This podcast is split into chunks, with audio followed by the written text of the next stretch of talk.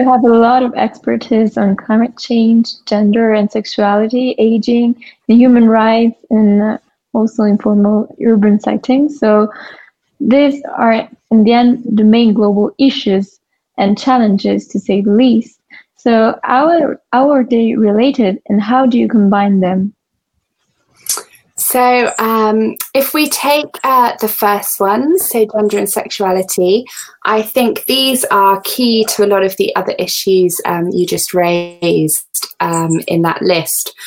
So gender affects the way in which we all see and understand the world, and its impact on what spaces we can be in. It impacts on how people hear our voice. It impacts what kind of jobs we can get. It impacts the activities that we do in the home, what kind of income we can make, the control that we have over our bodies.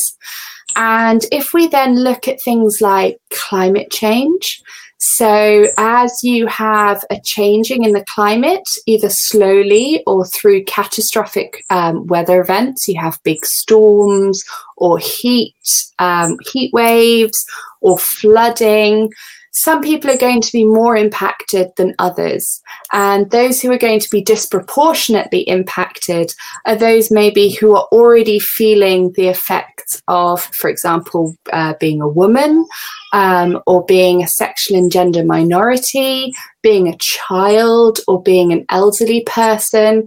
So the way in which your gender and your age impacts how vulnerable you can be to changes in your climate and changes in your area.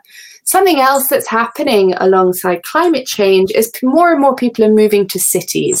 So we see the global urban population is going to surge to kind of over 50% by 2050. So you've suddenly got a lot of people moving into urban areas. So do those cities have the infrastructure? Does it have the space? Does it have the services?